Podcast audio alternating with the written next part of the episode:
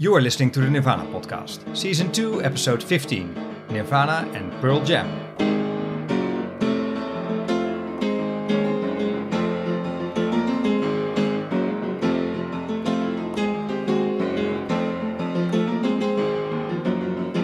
Hello, everybody. Welcome to the Nirvana Podcast. My name is Sietse. I'm Juditja. And I'm Jelger. Yes, that means we have another guest on this time. So, uh, welcome to the show. Thanks for having me. Before we are going to talk uh, with you about uh, today's topic, Nirvana and Pearl Jam, I think we have like two uh, things we must address. Yes. First of all, uh, we kind of dropped the ball in our last episode. Yeah. I feel bad about that. Yeah, me too. yeah, we, we were talking about uh, Nirvana's videos, and I think we said that perhaps the original edit of the Smells Like Teen Spirit video doesn't even exist anymore. And then you found out it did. yeah, and it's on YouTube, so Yeah. it's pretty easy to find. I and, have and somehow really, we missed it. Yeah, I have no idea how that happened. I mean, we did our research, but somehow this escaped our uh, Yeah. algorithms. yeah. So um, yeah, sorry for uh, messing that up. And if you want to see that video, you can go to our Facebook page, uh, facebook.com slash Nirvana podcast, because uh, I uh, just posted it there. So uh, you can check it out there. Uh, the th- second thing I'd like to uh, address is the fact that this is our second to last episode. yeah. Which means that, yeah, next time we're going to cover pretty much all loose ends we still got lying around Yep. some final thoughts. So if you have any questions for us, please uh, let us know by sending us an email. And you can send it to sherwoodpodcast at gmail.com. And also, we are going to announce our official top 10 Nirvana songs. Yeah, it's going to be exciting. yeah. Uh, and of course, we're very curious to hear uh, the favorites of our listeners. So Yep. if you want to send in a top 10 Nirvana songs, just send it to the same email address and uh, we'll discuss it uh, next time. yeah, you can still influence us because we haven't made our top 10 yet. We, we That's also right. have to crack that case together somehow, but I think you found this Yeah. elaborate scheme as to how we can sort of mix up our top 10s into one. Yeah, Big I, I figured right? out a system, but um, Nice. more about that uh, next time. Because, of course, we're going to um, make this episode first, Yes. talking about Nirvana and Pearl Jam. I don't know very much about Pearl Jam. Well, just a bit. I think you, you're the same, so we had to invite a guest Yeah. who hopefully knows more about it than uh, than we do. Hopefully. Yeah, and it's my uh, former colleague uh, Jelge. So uh, once again, uh, welcome. It's great uh, to have you on. You're a bit younger than we are. Could you please uh, tell us a bit about how and when Pearl Jam entered your life? well, when, when Pearl Jam exploded onto the scene, I was two years old, so I missed out on that. But when I grew older, I knew some of the Pearl Jam songs, like Alive and I think Jeremy or something, stuff that you could hear on the radio, but not much besides that. And I remember that around 2005, 2006 ish, I started listening to 10 as a record, and it took me a long time to branch out in the rest of their their discography because I remember in 2007 I spoke to someone and they told me like, yeah, you have to listen to the rest of the records, and I was like, yeah, sure. And I it took me like two years before I added verses to the mix, and then another one. But in 2012, uh, I went to an Incubus concert actually with someone I didn't know. She had meet and greet tickets with Incubus, and she invited me along uh, via forum or something. I, I don't really remember. We met up beforehand she, because Yeah. she wanted to know who is this guy that's coming along. Um, Won't he embarrass me in front of Incubus? Exactly. And uh, she turned out to be a Pearl Jam fan first and an Incubus fan second. So she told me like that summer she would see Pearl Jam twice in Amsterdam and she would go to Berlin or Copenhagen and whatever. Her summer was Pearl Jam basically. And I was like, why? Why would you f- want to see a band five times? And she told me about the live shows, how they never play the same set list. And I thought that was really interesting. And that made me dive into the band more. And in the fall of 2012, I watched a documentary 20 Yep. and that was sort of the, the point where it all sort of went downhill. Yeah. In 2014, I went to back-to-back shows in Amsterdam, so then I knew what she was talking about back Yeah. in 2012. Um, so then you were sold? then I was sold, but even at those first shows, there were a lot of songs that I didn't know. So the first night I was alone at the Ziggo Dome in Amsterdam, and I think the third song they played was "Evacuation" from their album Binaural, and I had no clue what song they were playing, Hmm. and I felt embarrassed. But it also made me want to check out binaural and almost like Riot Act, which I I had listened to them, but they didn't really stick with me. So when I saw them in 2018, I think that was the moment in time that I really felt like, oh, I have a right to be at this Pearl Jam show because You really had to earn it. whatever happens, I I probably know the song. Yeah. Oh wow. So I'm a late bloomer. But to uh, add to that, I'm also a late bloomer with Nirvana in that regard ah. because Nirvana was also a band that I always knew the the hits, but not much besides that. I think I always was a little bit annoyed by the admiration for Kurt Cobain that I sort of went against the grain because of that, and I thought like, yeah, whatever.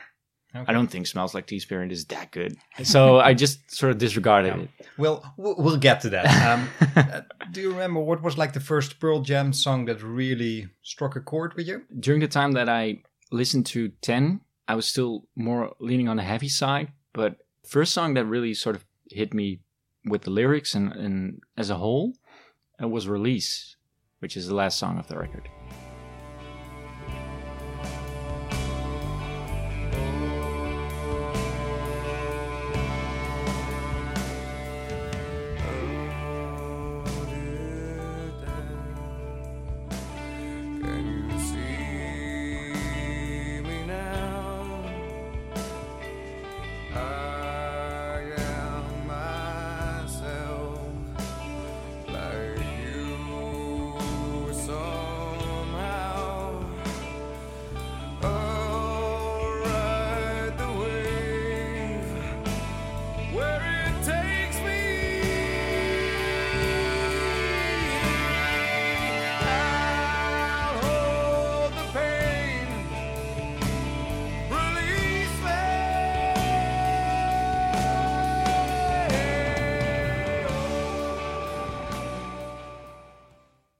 Yeah, I had that one uh, under the button because um, I already asked you that question when we were Yeah. preparing for that uh, for the podcast.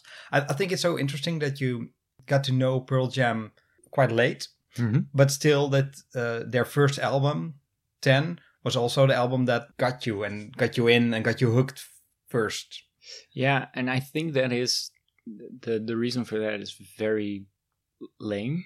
It's because my my mother always used to listen to Radio 2 in the Netherlands, which is plays a lot of sort of old guy music, yeah, quote quote marks. Um, but At least call it classic rock then. classic Yeah, rock please. but uh, yeah it's not only Always. classic rock No, you're also, right. but anyway they i think that's where i heard songs like alive or black yeah, or jeremy so you didn't hear any songs from the other records so there was no i, I didn't really even know they existed probably Yeah. should have thought of that because of course. But What, what age were you when you started getting into that? Do you think? i think i was around 15 Mm. 16 something like that one of the things that strikes me in Pearl Jam's records because I I, I went back to to listen to everything obviously for the podcast and like when they came on the scene back then I was 15 16 and I think one of the things that was so striking back then especially about that first album was darkness in some of the lyrics the fact that some of the songs I mean, Jeremy obviously is the best example of something referring directly to a school, just like the video for Smells Like Teen Spirit had that teen thing in there. That album sort of taps into that teenage angst for some reason. And the albums they did after that have less of that teenage feeling, I think, in them. To me, at least, when I listen to them. So maybe that's also a reason to like get grabbed by that first album and stick to it for a while before moving on to the other Yeah. albums. One thing I do know is that it's I don't think it's really considered cool within the sort of Pearl Jam fan community to have 10 as your favorite record. Really? Wow. Um, I, I I think a lot of people still have it, but as their favorite, if only for nostalgia reasons. Yeah, But I think you're right. I think Versus, the second album, still has some of that energy and that Yeah. angstiness. But after that, it just fades away. A big part of that is that when 10 came out, like Eddie Vedder was 27. Yeah. So you can't do that when you're 35. You know, you can. well, you some- can, but it probably wouldn't work as well. No, would it be- would. Then it would be like like an act. Yeah, yeah, Yeah. exactly. So I think in that that regard, they they matured Yeah, and to sort of bridge to Nirvana. I'm in preparation of this podcast. What I thought about a lot is how would Kurt Cobain matured Yeah. as a songwriter. And on the way here, I was thinking, well, right now we still look at Kurt Cobain like, oh, he's so influential. He's one of the biggest songwriters of the 90s.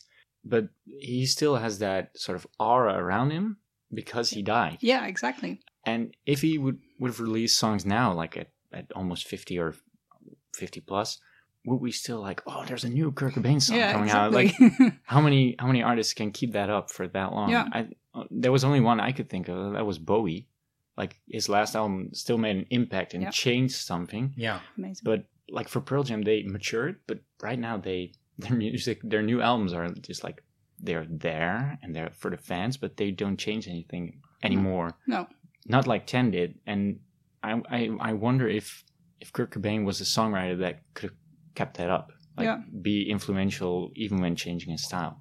Yeah. Yeah, it's interesting. I think that I agree with you that when artists grow older, they mature and develop, and I think that having that impact is it's also less interesting to them because like when you first come on the scene you want to be like big and and exciting or whatever and then later on it's just like well i just want to make good music which is great in itself. I mean when you can maintain your your career for so many years and still make great albums that's that's pretty amazing. But i think that even though nirvana only had like three proper albums i think you can already hear that same si- sort of development that we're talking about now with Pearl Jam, like starting out with that teenage angst thing and then moving on to other stories and other feelings, still in the same realm, but less of that teenage anger, Yeah. I guess. So it it would make sense for them to have at least developed away from that as well. And I don't know if if in what direction, but yeah. And of course, we'll never know. So everybody can like project their own Yeah. feelings and thoughts about it and be really, really sure that they would never make something crappy or disappointing or whatever because you know you can't get disappointed if they don't make Nope. anything new anymore.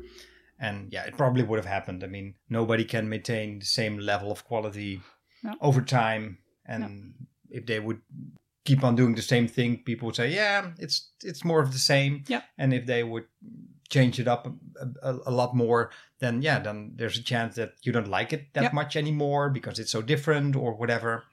Yeah, but to go back in, in, in, in time just just a little bit, were you aware of the whole Nirvana Pearl Jam rivalry at, at the beginning when you got introduced to Pearl Jam? Um, no, not back then. Or did, or, or did you I- understand why they were sort of lumped in together? No, uh, I I never really understood that, and I still musically I still don't understand it to this day. Because if you listen to Nevermind and Ten, I don't think there's a song on either album that would fit on the other one.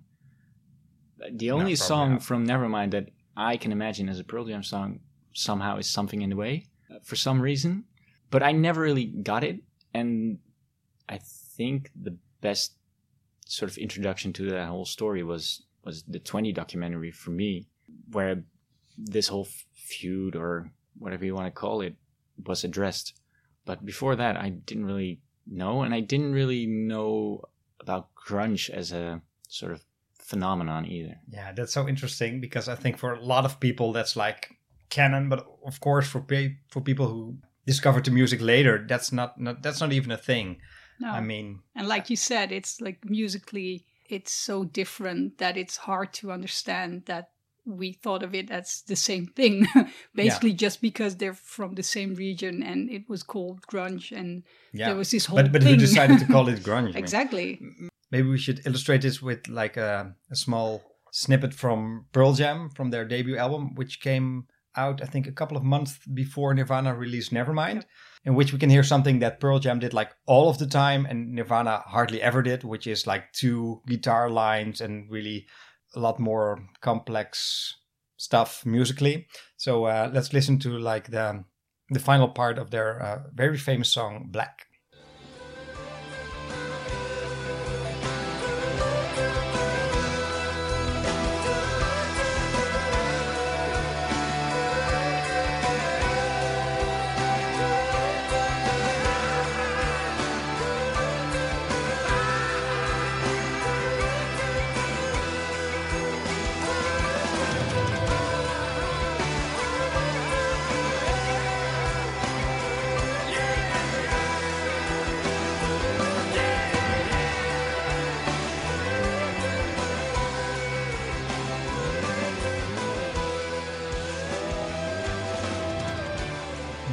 I, I don't think there's a single Nirvana song that ends even close to what Pearl Jam does here. I mean, And it's you can't totally imagine it on a Nirvana record.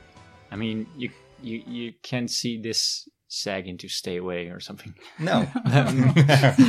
Would be funny, but yeah, uh, but I, I can only imagine at, in 1991, Kurt Cobain would make a song like this as a joke song, and he would get in someone get into shred and do a very like a, a parody of it. And I can imagine that if you are a big Nirvana fan, you would absolutely hate this sort of classic rock style. But I do think the bands have a, s- a similar spirit, even back then. yeah, Um, and that, that also goes for Eddie Vedder and Kurt Cobain.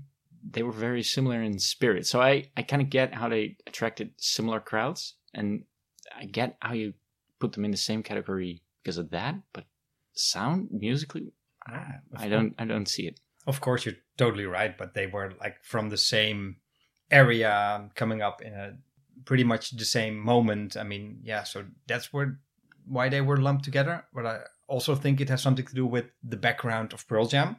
Yeah. Because in the mid '80s, um, a lot of the members of Pearl Jam were in a band called Green River, uh, and they were sort of like the well, you could say in a way wa- wa- one of the very first grunge bands. Yep. Uh, even today on uh, Sub Pop's uh, website, uh, they say the story of Seattle's rise to global rock supremacy in the late 80s and early 90s begins with Green River.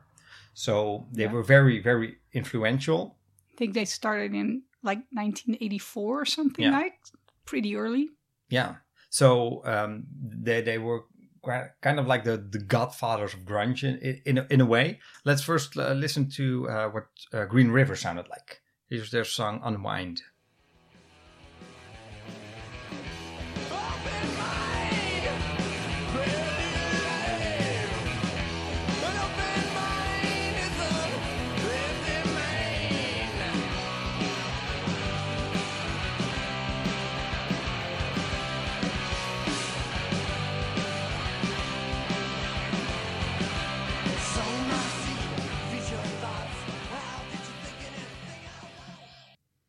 And the singer you just heard was Mark Arm, who later became the singer of Mudhoney, which was uh, one of Kurt's favorite bands, I Yeah. think, and they were very good friends. So, yeah, there were there was already a connection there. Green River broke up. I think Mark Arm and the rest of the guys kind of got a, into a fight about the musical di- direction they were going in. I don't really know what what went down, but um, Mark Arm, uh, like I said, um, became the frontman of Mudhoney. Uh, the other guys um, created uh, a new band called Mother Love Bone. And um, well, let, let's have a listen to Mother Love Bone as well, just to get it uh, to get the whole package complete. Here's uh, Crown of Thorns, which I think is their fam- most famous song, you could say, more or less. Yeah.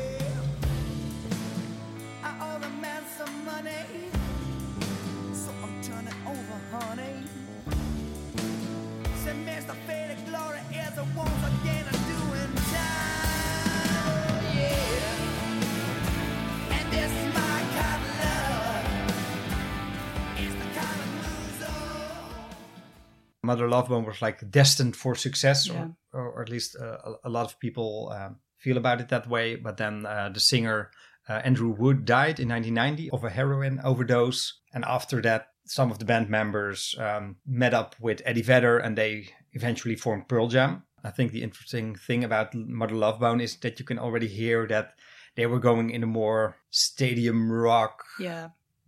pretty much they, they kind of remind me a bit of, of like a mix between queen and guns n' roses something like that but not very grungy No, no, definitely not. When you listen to Green River, it's it's that punk rock feel that other grunge bands has as well, had as well. But Mother Love Bone is so different already. It's definitely going into that stadium rock direction uh, for sure. Yeah. and then when uh, nirvana made it big and pretty soon after that uh, pearl jam uh, also uh, became uh, one of the biggest bands in the world i, I kind of have the feeling that kurt cobain maybe was annoyed by the fact that his friend Mark Arm, who was in a band with these guys, who did like the the more grunge rock thing that he really liked, um, didn't become so successful. But the more showy musicians of Pearl Jam did.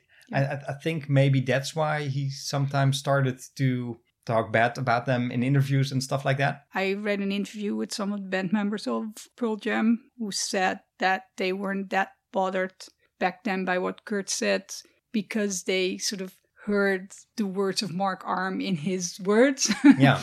so they they didn't take it that seriously. They were annoyed, obviously, but they were like, okay, he's just he's speaking up for his friend, and he doesn't know us really, so it's Yeah, It's fine. And, and, and and of course, for people who don't know, maybe it's good to say that Kurt said in interviews stuff like uh, Pearl Jam jumping on the bandwagon, and Yeah. they were marketed as like a, a grunge band just to become successful, which was a pretty absurd claim because, like I said, um, Pearl Jam's debut album came out before Nirvana released Nevermind Yeah. and became so successful. So that was kind of, yeah, Yeah. not a really good ar- argument, I would say. No. And maybe the fact that Eddie Vedder was from San Diego didn't help either. I mean, here was this new guy coming in from out of the Seattle area and, and just jumping in and being successful. Yeah, but then Um, again, Kurt wasn't from Seattle, and he always felt like an outsider as well. yeah, so, true, true. Yeah. Yeah, I've always felt that like Pearl Jam was really part, of, at least like Stone Gossard and Jeff Ament, they were really part of that She- Seattle gang. Yeah. with Soundgarden and and I always felt like Nirvana was always on the edge of it, like Yeah. not really part of They it, were. and they rejected it because of that, maybe. Yeah. But um, at the same time, Eddie Vedder, and that, that shows in a lot of interviews from that era as well, he rejected that success as well. He didn't. I mean, if you see the Pinkpop show and you have the, him with these pictures of the crowd after the show, and "Oh, we we want to go back to playing small clubs is literally what he Mm. says. Like he had this this attitude, like they shouldn't be that big either. So in Yeah. that that regard, they were sort of again same spirit. Yeah, Yeah, true. Um, and I think in the end, that's why because Kurt also said that he respects Eddie uh, in the end, and I think that's where they sort of their paths cross, or their at least their way of thinking. yeah, They Yeah. they found each other. yeah, yeah. uh, I I think you're totally right. I also think one of the strange things is that uh, Kurt was talking them down a bit, but they had even toured together. Yeah. Not very long, but I think together with the Red Hot Chili Peppers, they, they did a couple of shows. And at one of those occasions, Pearl Jam more or less covered Nirvana. Not really. I mean, Pearl Jam was on first. Uh, the crowd was, because Nirvana was like the new hot thing, more or less waiting for Nirvana, I think. Uh, and then uh, Pearl Jam did this. Oh, that's it, Mike. Come on, I don't think we gotta give it to them now. They can't wait any longer. Just by looking. Here we are now. Entertainers, don't be stupid.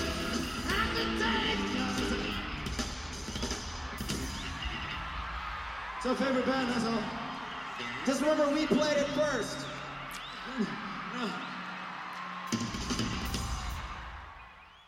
Yeah, and I, I- I don't think this was meant mean to the to Nirvana. This was maybe just you know making fun of the audience. yeah. But uh, Yeah, it's more resentful towards the audience than towards Nirvana, I think. But but Kurt more or less uh, returned the favor because he covered Even Flow, or well, he sang the word Even Flow. uh, this was at a festival, I think, in in Finland. Uh, there was somebody in the crowd who had like a sign. Uh, with on one side, I think it said uh, uh, Teen Spirit, and the other side uh, said uh, Even Flow. But he held the side um, the the wrong way around, so he was, was was flashing a sign with Even Flow during Nirvana's performance, and well, Kurt um, got inspired by that.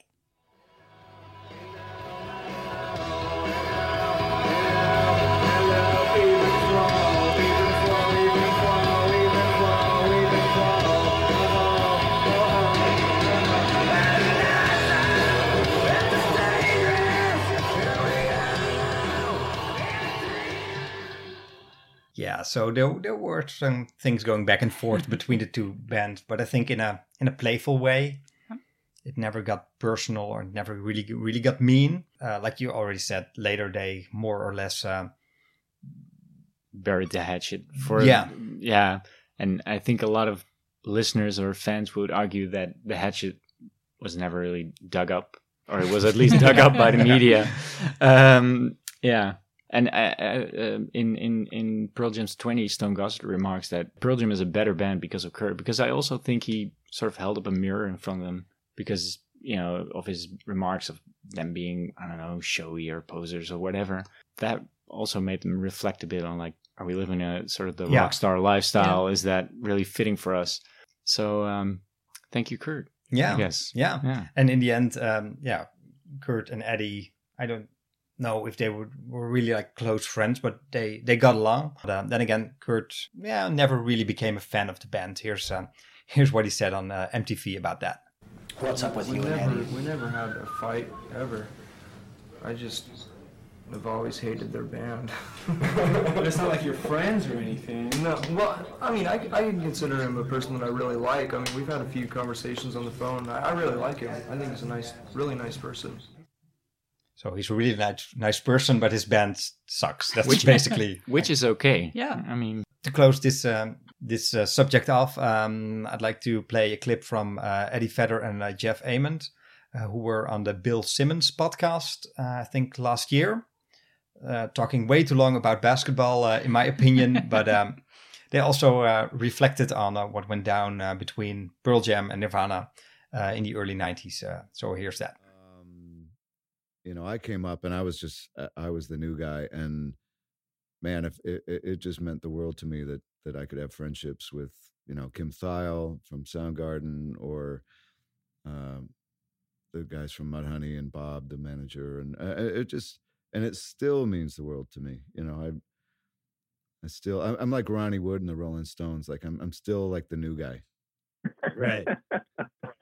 I remember when uh when Cobain initially criticized the band, like that had a pretty dramatic effect. I know you worked everything out and got along with him later, but that one time that he lobbed a grenade and you guys were pretty open, like it really made you reevaluate um everything you were doing. When you look back at that now, do you think like should it have impacted you guys that way or was it legitimate?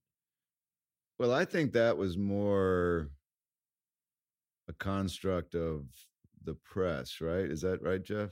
Yeah, for sure. I mean, there, there, there was that Rolling Stone article where the guy, I remember, I can't remember his name, Michael Azerrad or whatever. He, he, he wound me up, and then I ended up saying something like, I, I can't remember what I said. Like, it was something about riding whose bandwagon and who's riding, and but he, he was working it from both ends. Um, and that article was the thing that sort of blew it up a little bit. I mean, I mean, to be honest, we didn't really know those guys. I mean, even in the early Seattle scene, like I knew Chris Novoselic a little bit because he was friends with the Melvins guys and would he would roadie Melvin shows. But um, you know, those early Green River Mother Love Bone days, like the Nirvana was kind of a South Bay band, so we we we didn't really hang out with them until we didn't we didn't even really have the opportunity to hang out with them until much later. And by that time, uh, you know, it was too late. Right. What do you remember about that time now, Eddie? Oh shoot! You know, there was I have a couple of voicemail messages from Kurt on a tape somewhere. You know, back when your voicemail was on a cassette. Um, there was some cool intro. There was a Valentine's party at at Novoselic's house, and there's a jukebox in the basement, and Tad and Kurt and were wrestling in the corner, and then somehow I got involved in that, and then you know it was it was just just great great times And like they say uh, in the interview, um, pretty soon after that, it was too late because um, Kurt uh, passed away and, and Nirvana's uh, career ended, uh, of course, uh, with, with that. And I, I, I think Eddie Vedder really showed his better side by uh, the way he responded to that. Here's, uh, here's what he said. There's a lot of space between us tonight.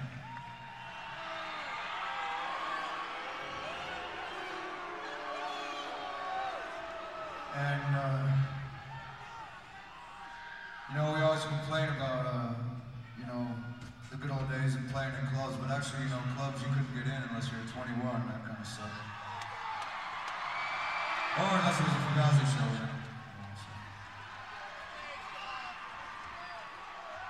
We're not only kind of far, we're kind of elevated, I noticed. It's a little more than usual. Either that or I've gotten taller.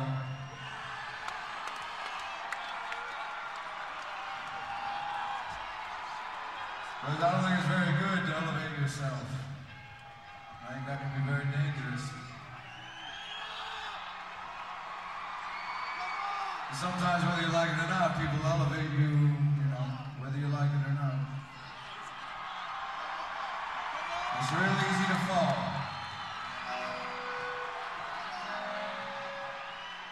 So, uh, I don't, I don't want to be the message, uh, you know, somebody who delivers bad news, you know, kill the messenger. But uh, I, I don't, I don't think any of us would be in this room here tonight if it weren't for Kurt Cobain.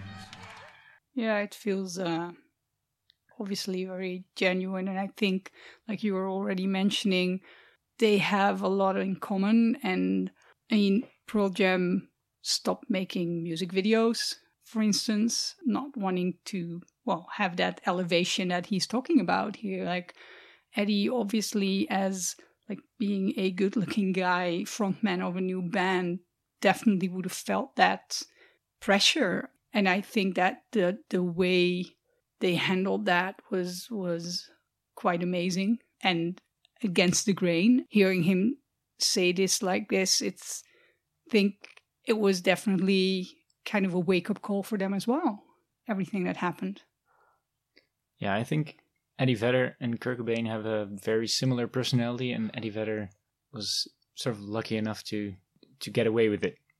I mean, Yeah. I think Kurt Cobain in his life had some more destructive tendencies. Maybe that's all, that's also due to outside influences. Probably, I think it could have ended up the other way around if just a little bit would have been different. This clip really still is the same Eddie Vedder. He could do the speech again at a show next year when it's allowed again in a similar style, but uh, like you said, I think it was a, a huge wake up call for them. Like, okay, and we talked about this in preparation that that maybe his savior was Neil Young. Yeah. Yeah. Yeah, for sure. Yeah, let, let's delve into that just a, a- a bit deeper. Apparently, most people think that the song uh, Immortality uh, by uh, Pearl Jam was um, more or less inspired by Kurt and Kurt's uh, death. Um, there's a uh, version of it uh, on their 1994 album Vitalogy, but there's also like an earlier live version uh, with different lyrics, which is written in the first person. And it has, I think, a very interesting uh, reference to a Neil Young lyric. Let's listen to that first, and then, uh, yeah, I'd like to uh, say just a, f- a few things about that. Uh,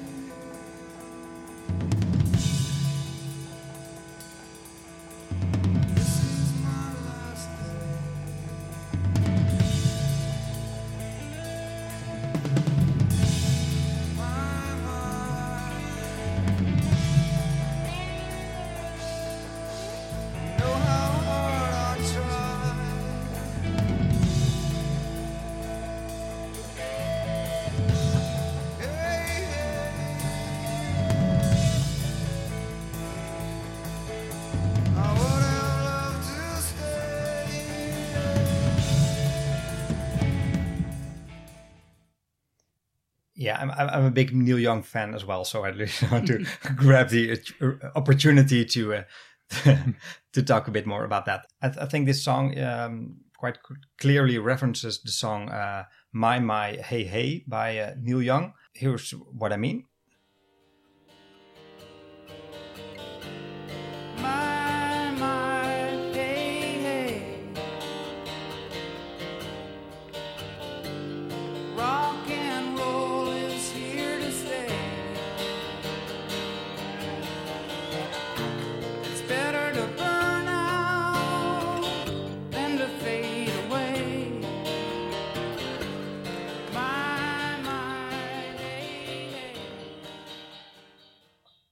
Yeah, and that line is better to burn out than to fade away. Uh, Kurt quoted that line in his suicide note.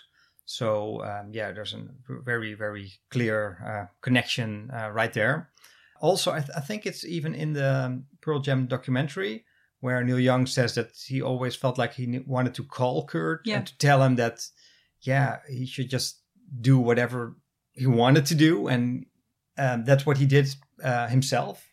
Uh, I mean, he had no problem following up a very commercially successful album with a very inaccessible album, and and you know sometimes it felt like he was almost sabotaging his own career, but he was just doing whatever he felt like he wanted to do, and um, he later got introduced to the guys of Pearl Jam. And uh, I think it was Eddie Vedder who said that he finally had somebody who could like lead by example. So yeah, it would have been great, of course, if, if Neil Young could have like played the same role for for Kurt, but uh, it never happened. We do have to make the disclaimer that Eddie Vedder always stated that Immortality was not about Kurt Cobain. Okay. Um, but even in the documentary, you have the whole. Um, they speak about Kurt's death, and then Immortality comes in. So even within their own documentary, they sort of make the connection. So I find it hard to imagine that it's completely separate from each other. Yeah, well, it, it, could have been not about it and not about Kurt, but could have been inspired by the events or by the feelings that he had because of what, what, what went down. I mean, that's very well possible. And uh, I can also imagine why he wouldn't want it to publicly state that this is my Kurt Cobain song. I mean, yeah, why, why would he do that? No. I mean, but I also want to point out that um, Neil Young also really appreciated Kurt Cobain. He got inducted by um, Eddie Vedder in the in the Rock and Roll Hall of Fame, and during his um, induction speech, um, here's what Neil Young had to say about that. Uh, you know, there's a lot of great music out there today. I'm proud to be uh, a part of it and uh, really happy that uh, there are so many great bands out there. And uh, I'd like to thank Kurt Cobain for giving me uh, ins- inspiration to, to renew my commitments. I looked this up. Um, Eddie Vedder inducted quite a lot of people uh, into the Rock and Roll Hall, Hall of Fame. Cool. Uh, he also inducted REM, uh, on which occasion he uh, mentioned Nirvana. He inducted uh, the Ramones, and he also referenced uh, Kurt Cobain, saying that uh, even Kurt Cobain wanted to be as good as the Ramones. and he, I think he uh, inducted the uh, the Doors. But uh, on that occasion, uh, unfortunately, he did not mention Kurt or, uh, or, or Nirvana. But um, that's kind of like the end of my presentation about uh, about Neil Young. Um, except that uh, we we should probably say that Pearl Jam and Neil Young uh, work together, Yeah. and w- we at least should play um, uh, Pearl Jam and Neil Young playing uh, "Keep on Rocking in a Free World," which is like one of uh, Neil Young's uh, most famous uh, songs, I think. So uh, here that is. There's department stores and toilet paper, styrofoam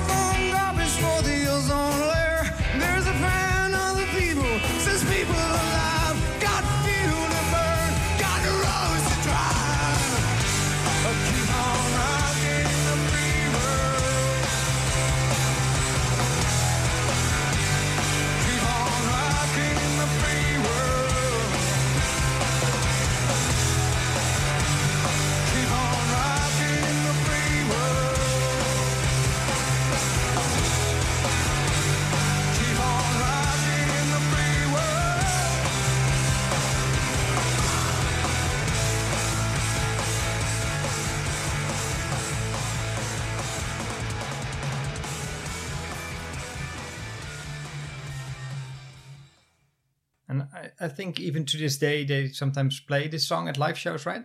Uh, if you go to a Pearl Jam show, you have a good chance of hearing this cover. I think it's I think this and Baba O'Riley by the Who are the two songs they cover the most. Oh, really? Yeah, I've seen them four times, and I've seen the song at least two, and I think three times. I'm not sure, Oh, but at least two times.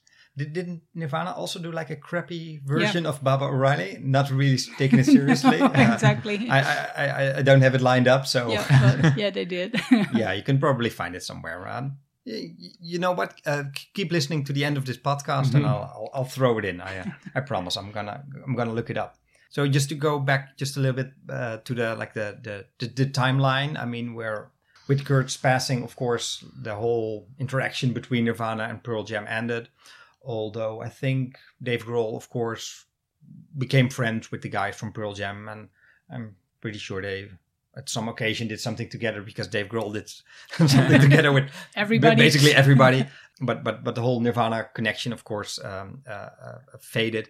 Um, and they had, like we just said in the beginning, they had like a whole career and a whole development that Nirvana never had. An album I think we should mention is a No Code from uh, 1996 because that's when they more or less got in, into like their experimental phase, right? Yeah, that's Pearl Jam's weird album. Yeah, um, and- and yeah, it's it's the first song already sort of sets the tone, Yeah. who you are, and from there on out, it's like it's not completely different band. There's elements of old Pearl Jam in there, but there's a lot of stuff going on that I think I've read that alienated fans. I was seven, so I don't know. yeah, well, uh, let, let, let's listen to um, Who You Are so everybody uh, knows what we're talking about. to sand, not condescend,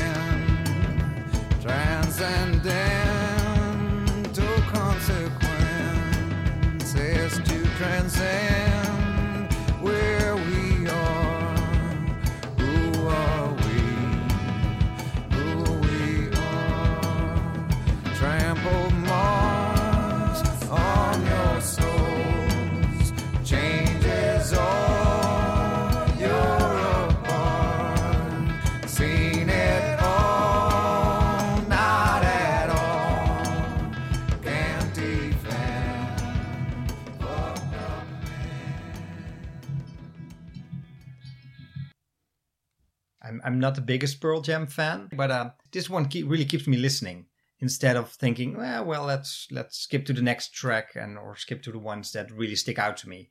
So I think as, as a whole, uh, I like this one a lot. It's one of one of my favorites, I, I must say. But then again, yeah, maybe it's because I tend to like the less accessible albums from big bands, something like that. Maybe it also has to do with the fact that you listen to it as an album because let's not forget in that period of time it was still a lot about the singles and the music videos and stuff like that and then releasing an album that really needs to be appreciated by listening to the whole album a couple of times is obviously going to be really hard to reel new people in and keep casual fans with Yeah. you so yeah big gamble And it's no surprise it comes after that whole period with Neil Young, of course. I mean, that whole lesson, like, do whatever you want. Exactly. And sort of, it was the next step in their re- rejection of being big. Because Yeah. Vitalogy, the album preceding this one, they released it on vinyl first because they didn't like CDs. Which was also s- a, some form of self sabotage in a way. And this is just the next step to sort of clear the bandwagon of some people. Yeah. just see who sticks around, and that's that's the people you, you can build a career with. It took me a long time to get into this album. It's not my favorite, but it's definitely up there.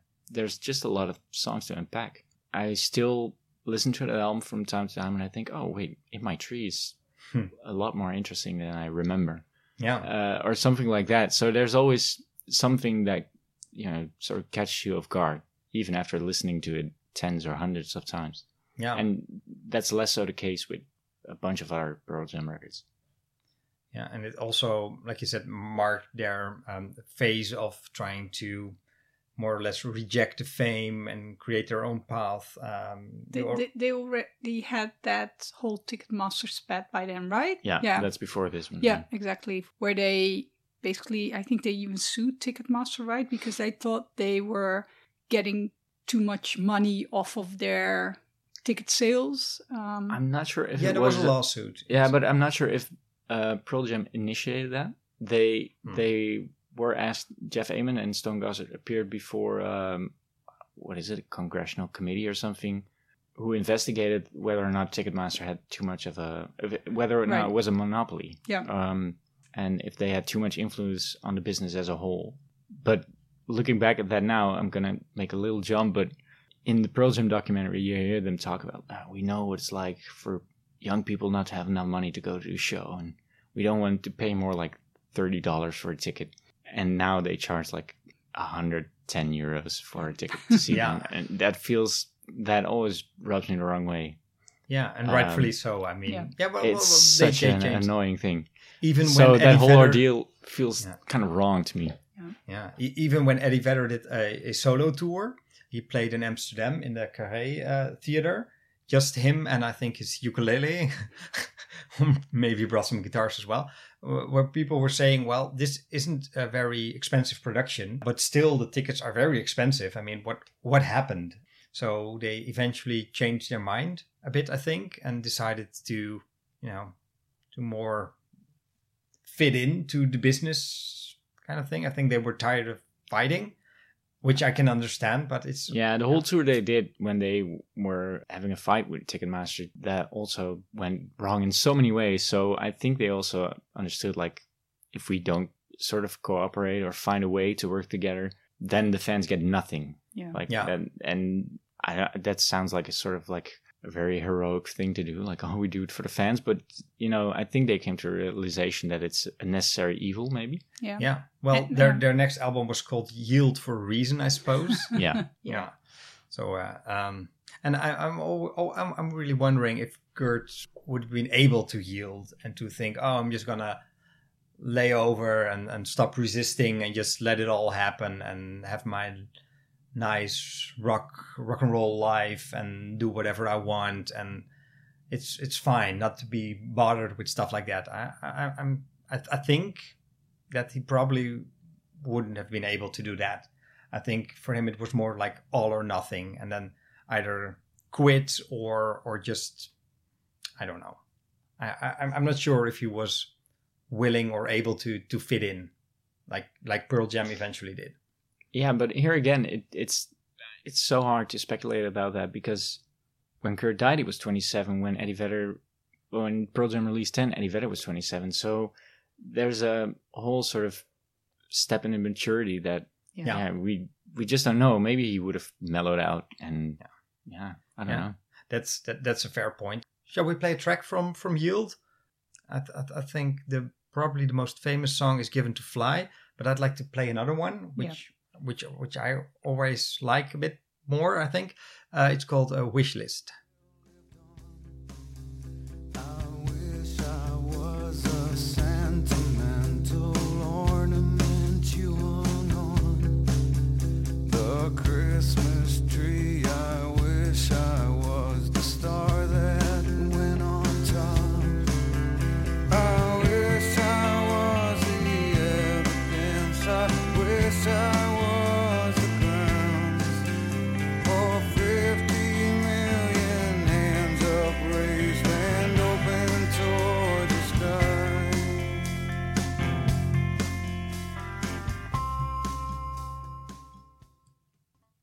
I just really like the the melody and the way he sings it.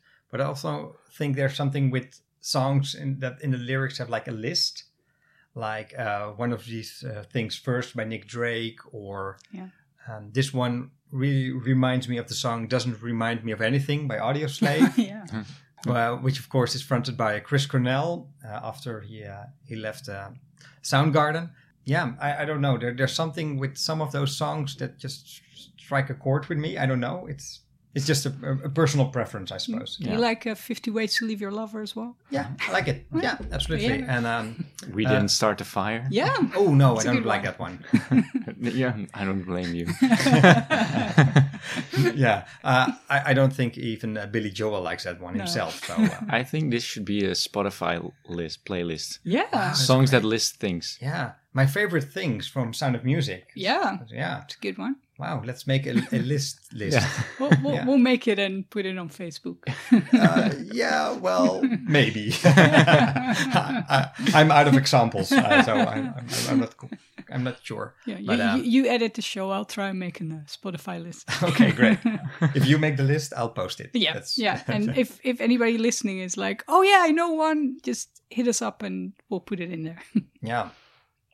So, um, where should we go next? I, th- I think it's point where we can more or less uh, cherry pick from uh, Pearl Jam's pretty impressive catalog. hmm So, uh, any things you you guys would like to request or point out, or I think I think um, what comes after Yield, like uh, that's Binaural and Riot Act, and the, the, those are the follow-up albums.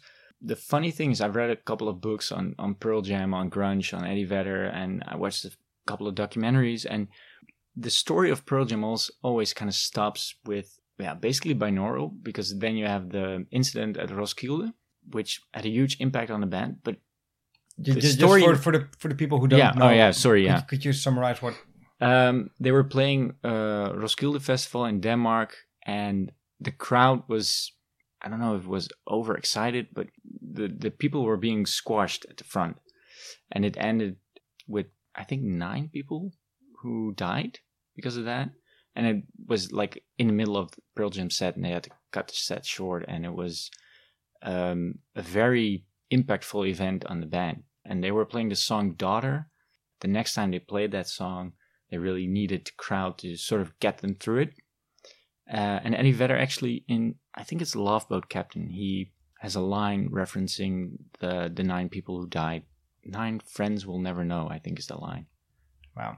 Um, and it's not a song I really like, but that line specifically gives it a bit more weight for me and makes me come back to it every now and then. Even though as a song itself, I I don't really care for it, but I think that's that's a special song in that regard. But it's funny to me that the story of Pearl Jam always sort of it either ends with Yield or after the Roskilde event. There's like, Yeah. and then the band existed, and there's not like huge events anymore. There's not songs that were very impactful.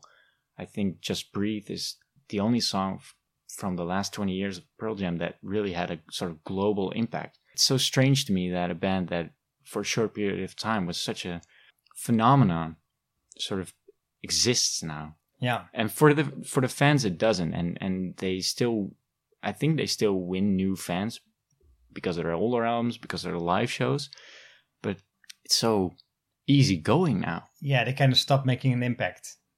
Yeah, but it's also like there were no huge squabbles within the band.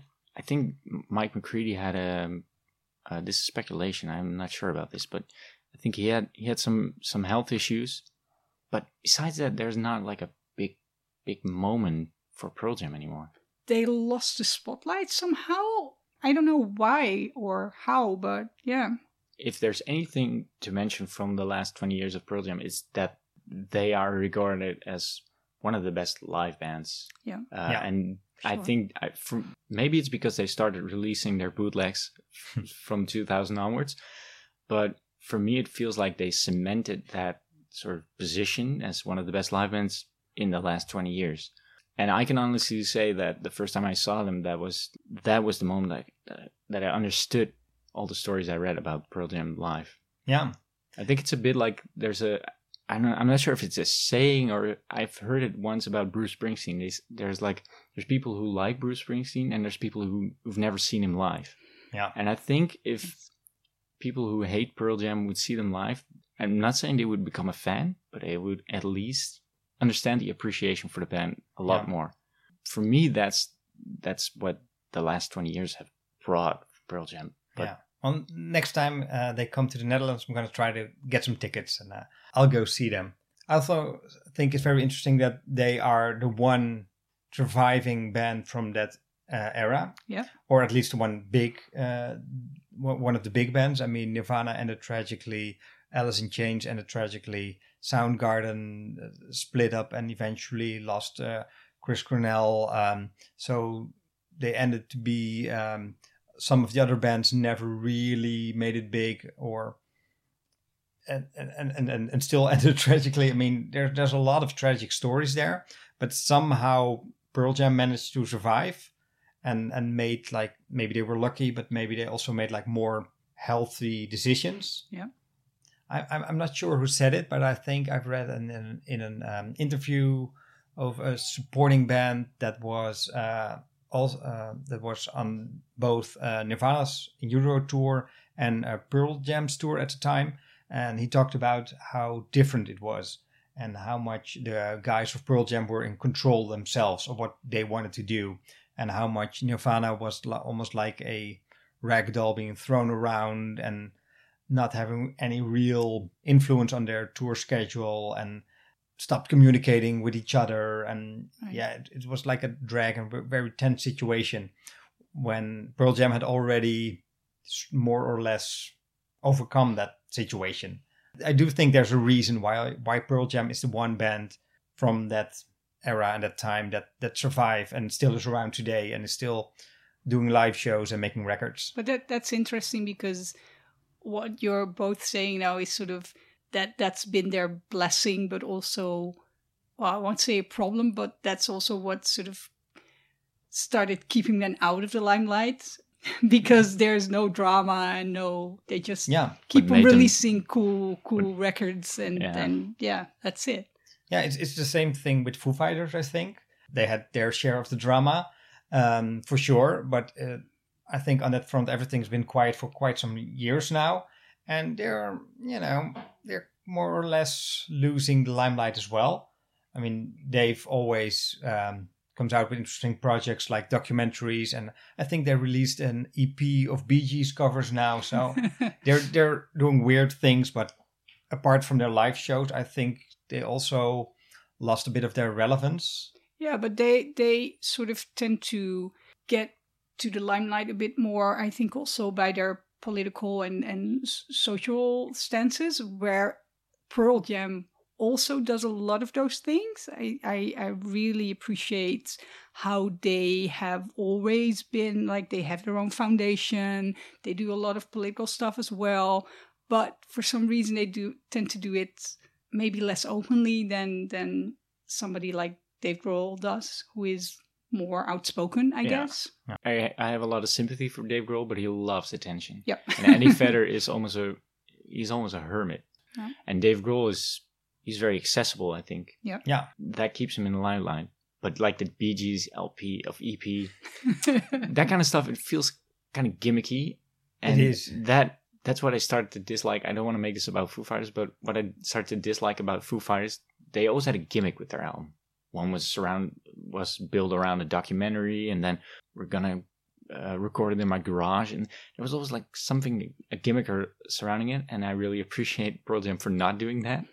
yeah. Um, yeah, I'm very cynical, but that already makes me dislike what whatever is coming. Yeah. So, Yeah, yeah. um, and I like the Foo Fighters, but I I kind of hate that about them that they almost became like a, a. I feel like they became like almost a joke band sometimes. The last time I saw them was in 2015, and they had these long band introductions with snippets of covers, and I was like, just play a song from your discography.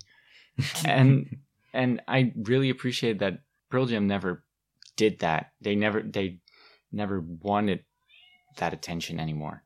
Yeah. Um. So I Yeah, I, I I, I, like think my cat agrees with you. Uh, I'm, I'm, I'm not 100% sure Yeah. that people can uh, pick up on that, but uh, I, I I think they can. wants Um, to chime in. But yeah, but I have to say, um, the cherry picking from their catalog isn't really Oh, yeah, yeah, yeah, yeah. going anywhere. Um, you you did mention a couple of songs uh, like like Daughter or, or Just Breathe. Uh, would you like to play any of those, or maybe another one? I think Just Breathe. I think it's well known, but I think it's the most relevant in sort of popular co- music Well, track they we released. So Yes, I understand that every life must end. Uh-huh. As we sit alone, I know someday we must go. Oh, I'm a lucky man to count on both hands the ones I love. Some folks just have one, yeah, others they got none.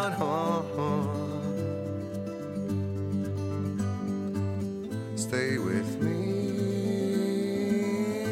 oh, let's just breathe.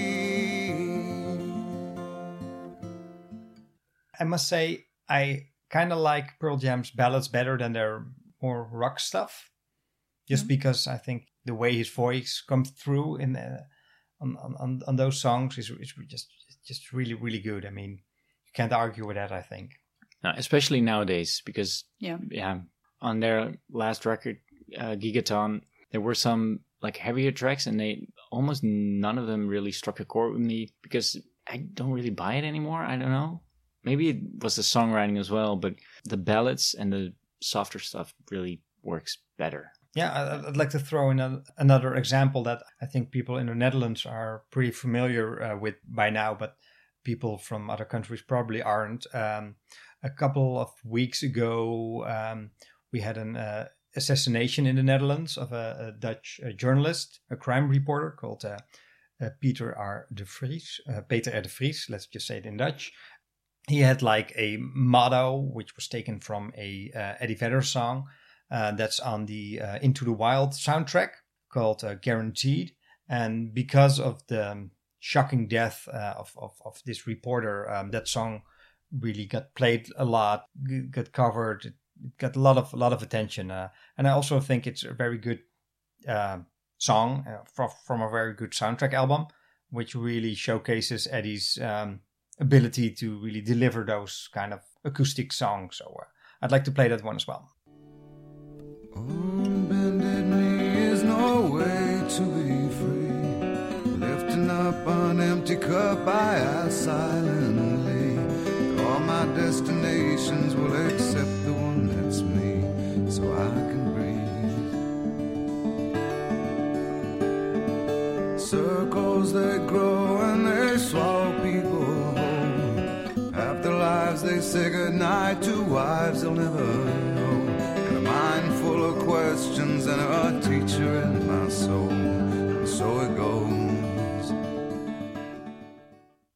I always think it's really impressive that songs gain like me- new meanings and new new layers because of events like these. And yeah, Yeah. This ties in with something that we didn't have time to discuss at all, but Eddie Vedder is a really good lyric writer. That's one of the things I most appreciate about his work is the ability he has to do great storytelling. He's written a lot of songs in third person storytelling, which is something that I personally like. He's pretty art- articulate in conveying meaning and images and using the right words for it and uh, and I think that that's one of the things that makes Pearl Jam a really good band just the way that he evokes stories and emotions that a lot of people can relate to and he can be really honest and open as well. Yep. Live, which is obviously uh, one of their first big big songs, is just him singing even in the first person about his own personal experience about about his dad and uh, and stuff. Well, it just I don't have to explain anything about it. If you listen to the to the song and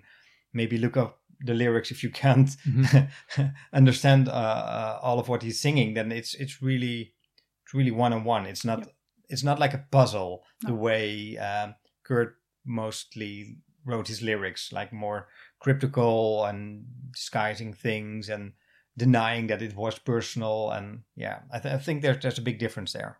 Anyway, um, you already um, mentioned their um, latest album, Gigaton. Uh, which was released in uh, 2020. Yedidja, I was really surprised that when I asked you for your, uh, your favorite uh, Pearl Jam songs, you, you, you picked a song of that album. Mhm. Uh, would you like to um, tell us why first and then listen to it, or the other way around? uh, just listen to it first Okay, cool. Here's a retrograde. It's gonna take much more than ordinary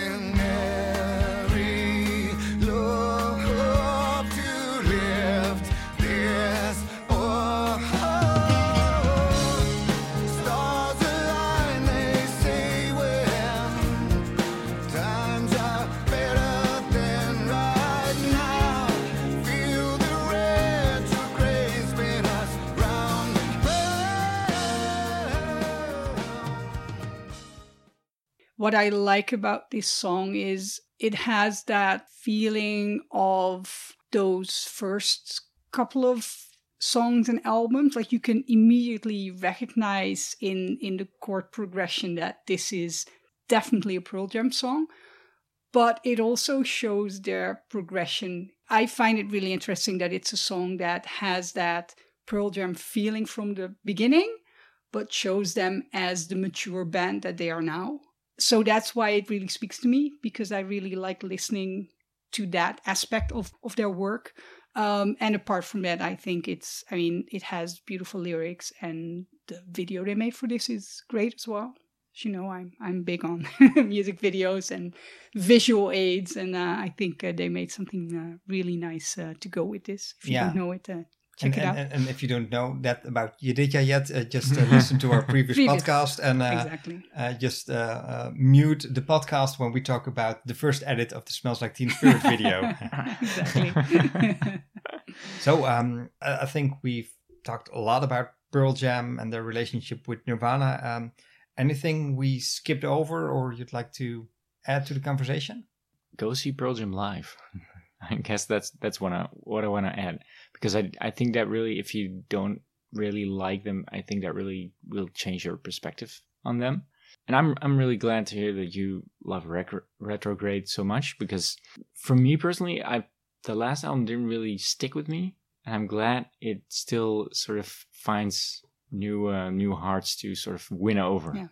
So yeah, I'm I'm glad it's there's still some relevance to Pearl Jam outside their live shows. Yeah. I, I feel like the, the perfect way to close this episode would be to play a Pearl Jam live track. Is there any track that really made an impression on you when you saw them play it live? Yeah, but then we're coming back to the track we played in the beginning because that's release. They always play release as an opener at the shows, or almost always. The first Pearl Jam show I went to, I wanted to hear release, and they didn't play it. so the second time, I, I sat there and the first song, and I was like, oh, again, no release. So the third show, there was just once I, one song I wanted to hear, and I even told the people I was with, like, if they play a release and just walk off, that's fine with me. That's worth my money. And I saw Stone Gossard grab a D chord, and the riff is in D, and I knew they were going to play it. And then he started the riff, and I, that was, I think, one of the most the things that stuck the most with me from any concert ever. Like those, just those first notes of release.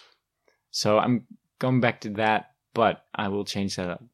Um, No, be- don't. It's it's it's it's a great. Yeah, okay. Yeah, and we're, gonna. Yeah, I felt- the- I felt the like, oh. podcast full circle. Yeah, Yeah, all it's right. And, and, and by the way, I, I already looked up a live version of release. All right, so plug it in. okay, great. Uh, first, I want to thank you for uh, for joining our podcast. yeah, that's awesome. Thanks so much. Thanks Yeah. for having me. Yeah, it was great. Uh, great to have you on. Also, uh, Yedidja, I want to thank you for uh, for joining us uh, Always here. once again. People out there, of course, thanks a lot for listening. Like we said in the beginning, you can uh, send your final uh, thoughts about the podcast uh, in, and we might uh, read your message on the the final uh, episode, which will be the next one. You can also still send your top ten Nirvana songs or your top ten Pearl Jam songs if you want to. Go for it. Yeah, Forward them to me. yeah, you can uh, send uh, you can send input for our um, songs that have a list in the lyrics project that you did just going to start.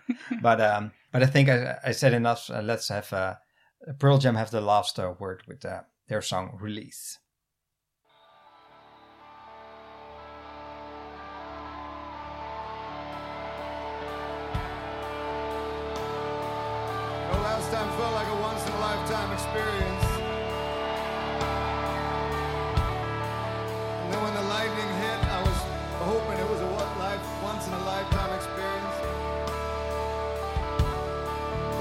Working with us tonight. I think it's uh, we've it. You've it.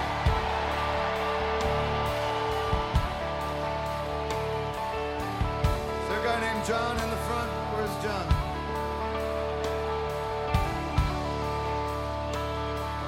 Just want to point out someone here in front because he was the first guy in line two days ago,